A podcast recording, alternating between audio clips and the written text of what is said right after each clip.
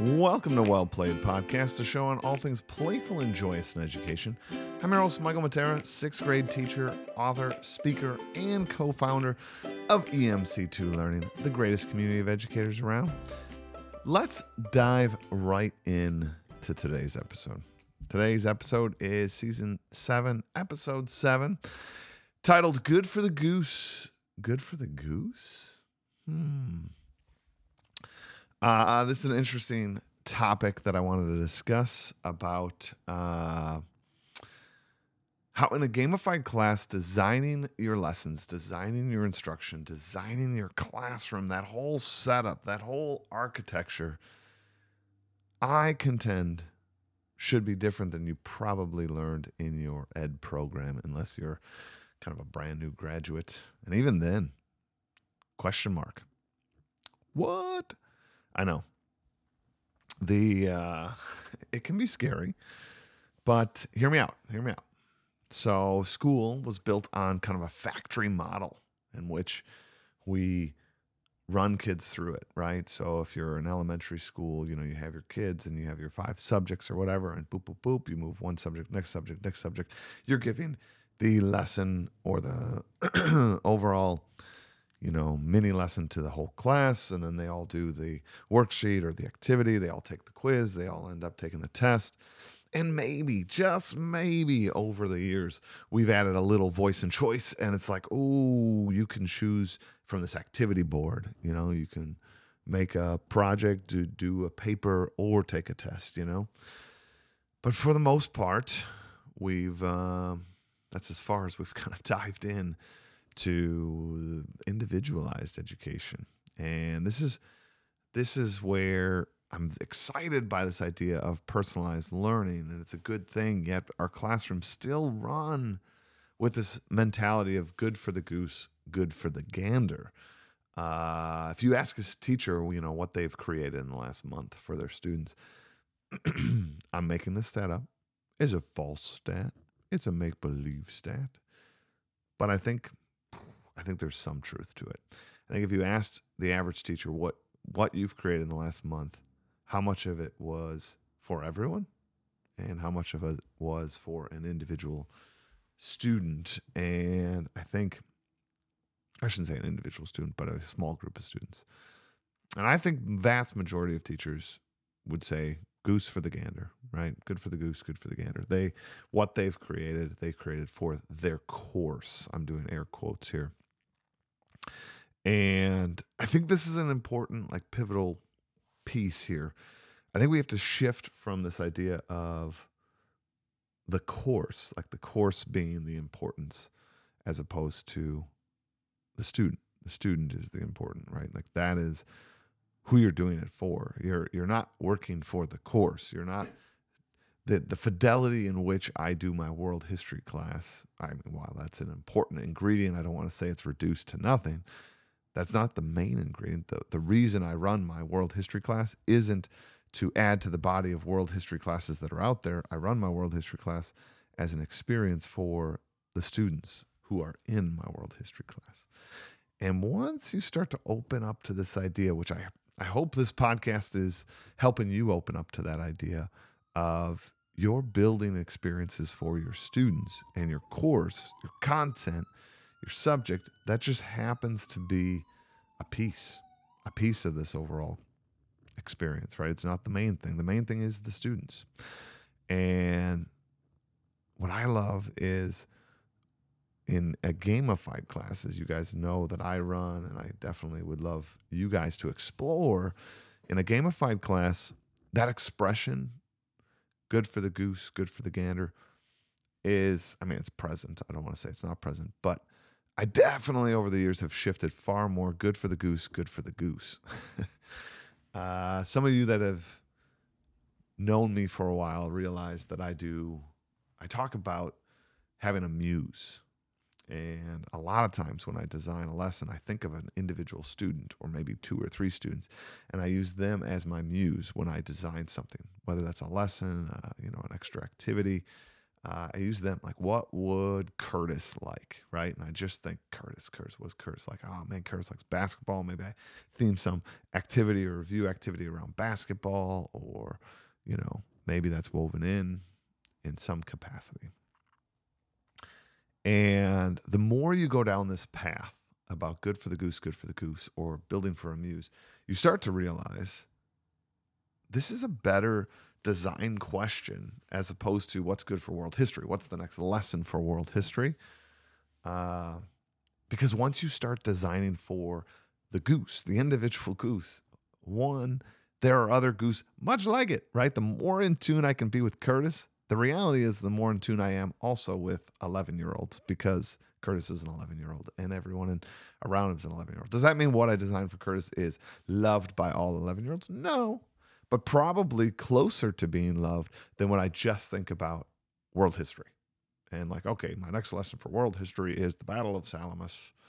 Uh, when I think about that, then I'm just thinking of curricular points to get across. You know, like they better know about uh, Themistocles. They better know about the island of Salamis. They better know about Xerxes. Like, ah, that's good. Good to have in mind. Don't get me wrong. Don't crucify me here. Like, that is important to know. But when I think about Curtis, I think about his love of stories and how much he reads. And then I think, ooh, can I do this lesson a little bit more like story time? Can I sit around and tell this story about the Battle of Marathon, break down my lesson objectives, and kind of weave it into storytelling mode?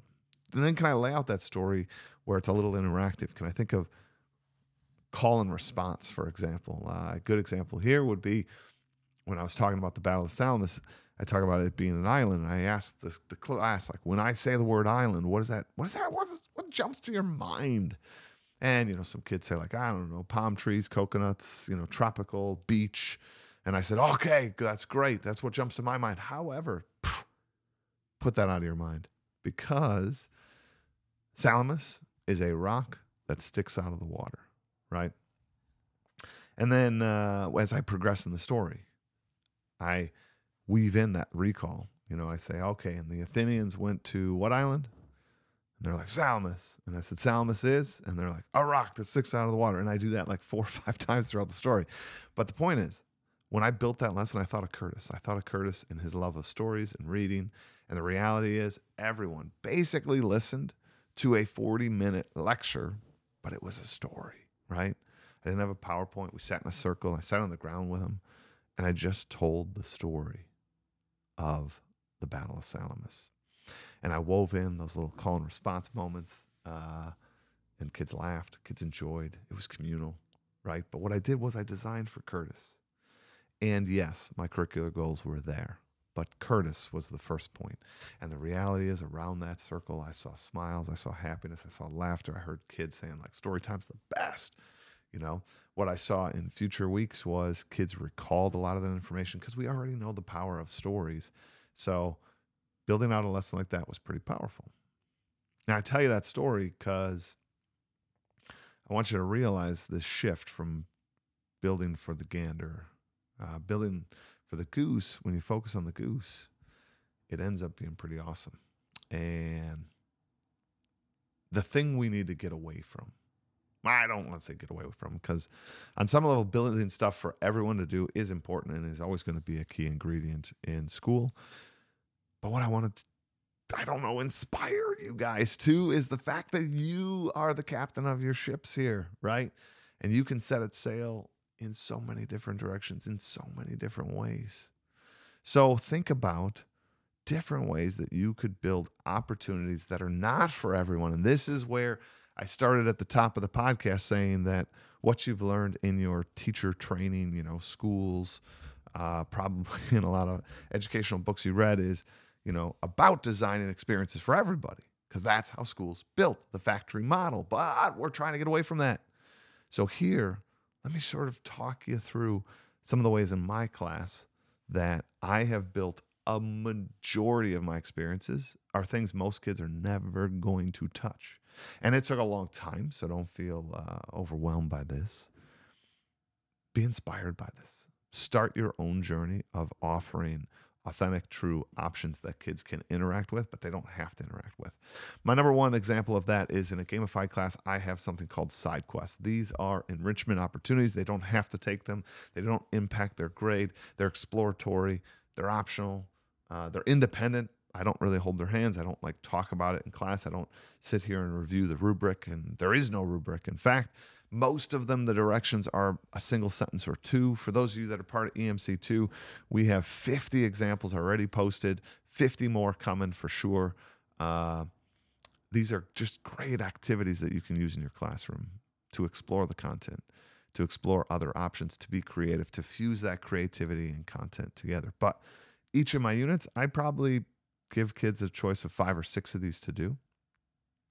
And I know when I'm taking the time to put them up on my website and say you can do X, Y, and Z, I know most kids aren't going to do it, right? That maybe side quest X, only five kids are going to do, maybe 10. Maybe uh, a side quest Y, know it's going to be pretty popular. So, okay, maybe 25 of my 100 kids are going to do that quest. But that's okay. That's such a shift from this idea of what's the worksheet I'm going to give out, what's the lecture I'm going to give out, in which all 100 kids are going to experience, right? It starts to be curated a little bit. I have all these options. Then once you build a few of these options, you start to ask, who are these options for? Right? Have I done something for my artistic kid? Have I done something for that creative writer kid? Have I done something for that kid that loves presenting? Have I done something that's physical? Right? Have I done some group options? Right? And maybe the answer to some of those are no, and that's okay. But then that next unit, when I have five more side quests to release, maybe I take the time to build one or two that touch those modalities that I didn't touch before.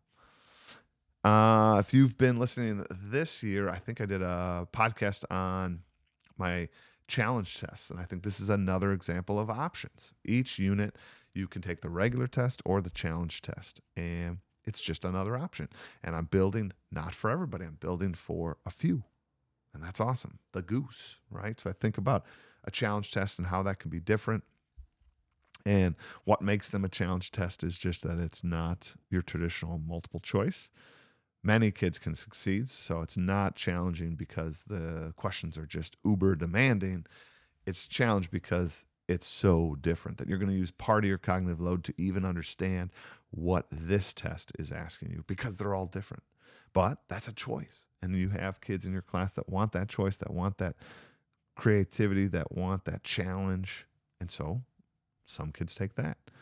I also, for those of you that have read Explore Like a Pirate, I talk about Adventure Path. And, and uh, if you're an EMC2 member, I have an Adventure Path course that helps you build those out the adventure paths are optional projects, if you will, or optional tasks that are kind of end up being required if you sign up for them.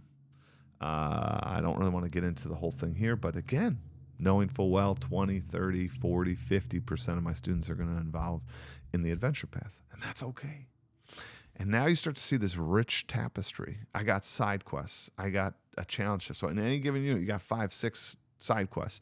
You got the regular test and the challenge test. You have the adventure path. Do you want to go on it? Don't you want to go on it? Like th- those are meaningful options that are going to come up every single unit. And a student can find their own piece, right? They can identify as a goose and not have to contort themselves into the gander. Uh, and I think that's really awesome. Other little things you can do that are powerful, motivational, and definitely gamified.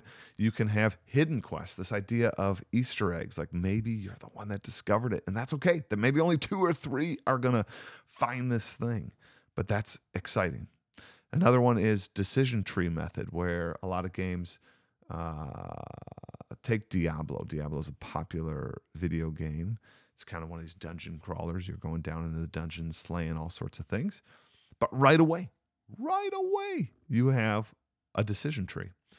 When you b- first build your character, you have to choose what kind of character you are. Are you kind of that barbarian? Are you the mage that can do some things? Are you kind of the archer? Are you kind of the thief, right?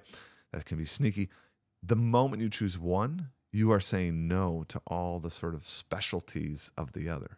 You're saying yes to the specialty of the one you chose. But now that is sort of planting the seed of I'm the mage, and the only thing that can grow from that branching architecture of options is the things that are the mage. And so that immediate decision cuts off other decisions, but opens up a pathway and multiple pathways and branches that are only on the mage. You could design a lesson like that. You could design a class like that. Maybe the first semester they immediately have to sort of choose one of these things. And maybe second semester you allow them to convert or whatever, but that's an option. And you're designing for the few. Maybe a bunch are going to take the barbarian. Maybe a bunch are going to take the thief, right? Who knows?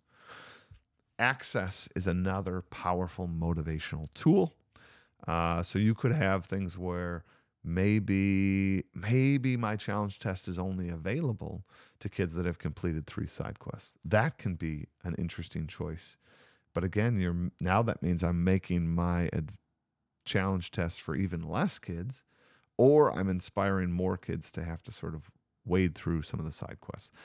All these things make class dynamic, make class personalized because the path, the route, the side quests, the things that you touched and did with the amount of combinations over my 10 units, the five, let's just say five side quests, let's just say the challenge test and the regular test, the adventure path. I mean, it's like a billion combination right there. Like having students have that level of choice is unbelievable and produces amazing results in the class. And so I hope you consider this idea of designing for the goose, only the goose, and realize that other geese might flock to it, but that doesn't mean it's good for the entire gander, and that's okay. All right, everybody. I am so thankful to have you part of the Well Played community. Uh, as always, I would love to, love, love, love to hear from you guys. Use the hashtag Well Played Podcast and tag me at Mr. Matera on Twitter or at Mr. Matera Edu on Instagram. Please join in the conversation. Uh, I'd love to hear your thoughts on design for the goose, not necessarily the gander. All right, everybody, have a great week and play on.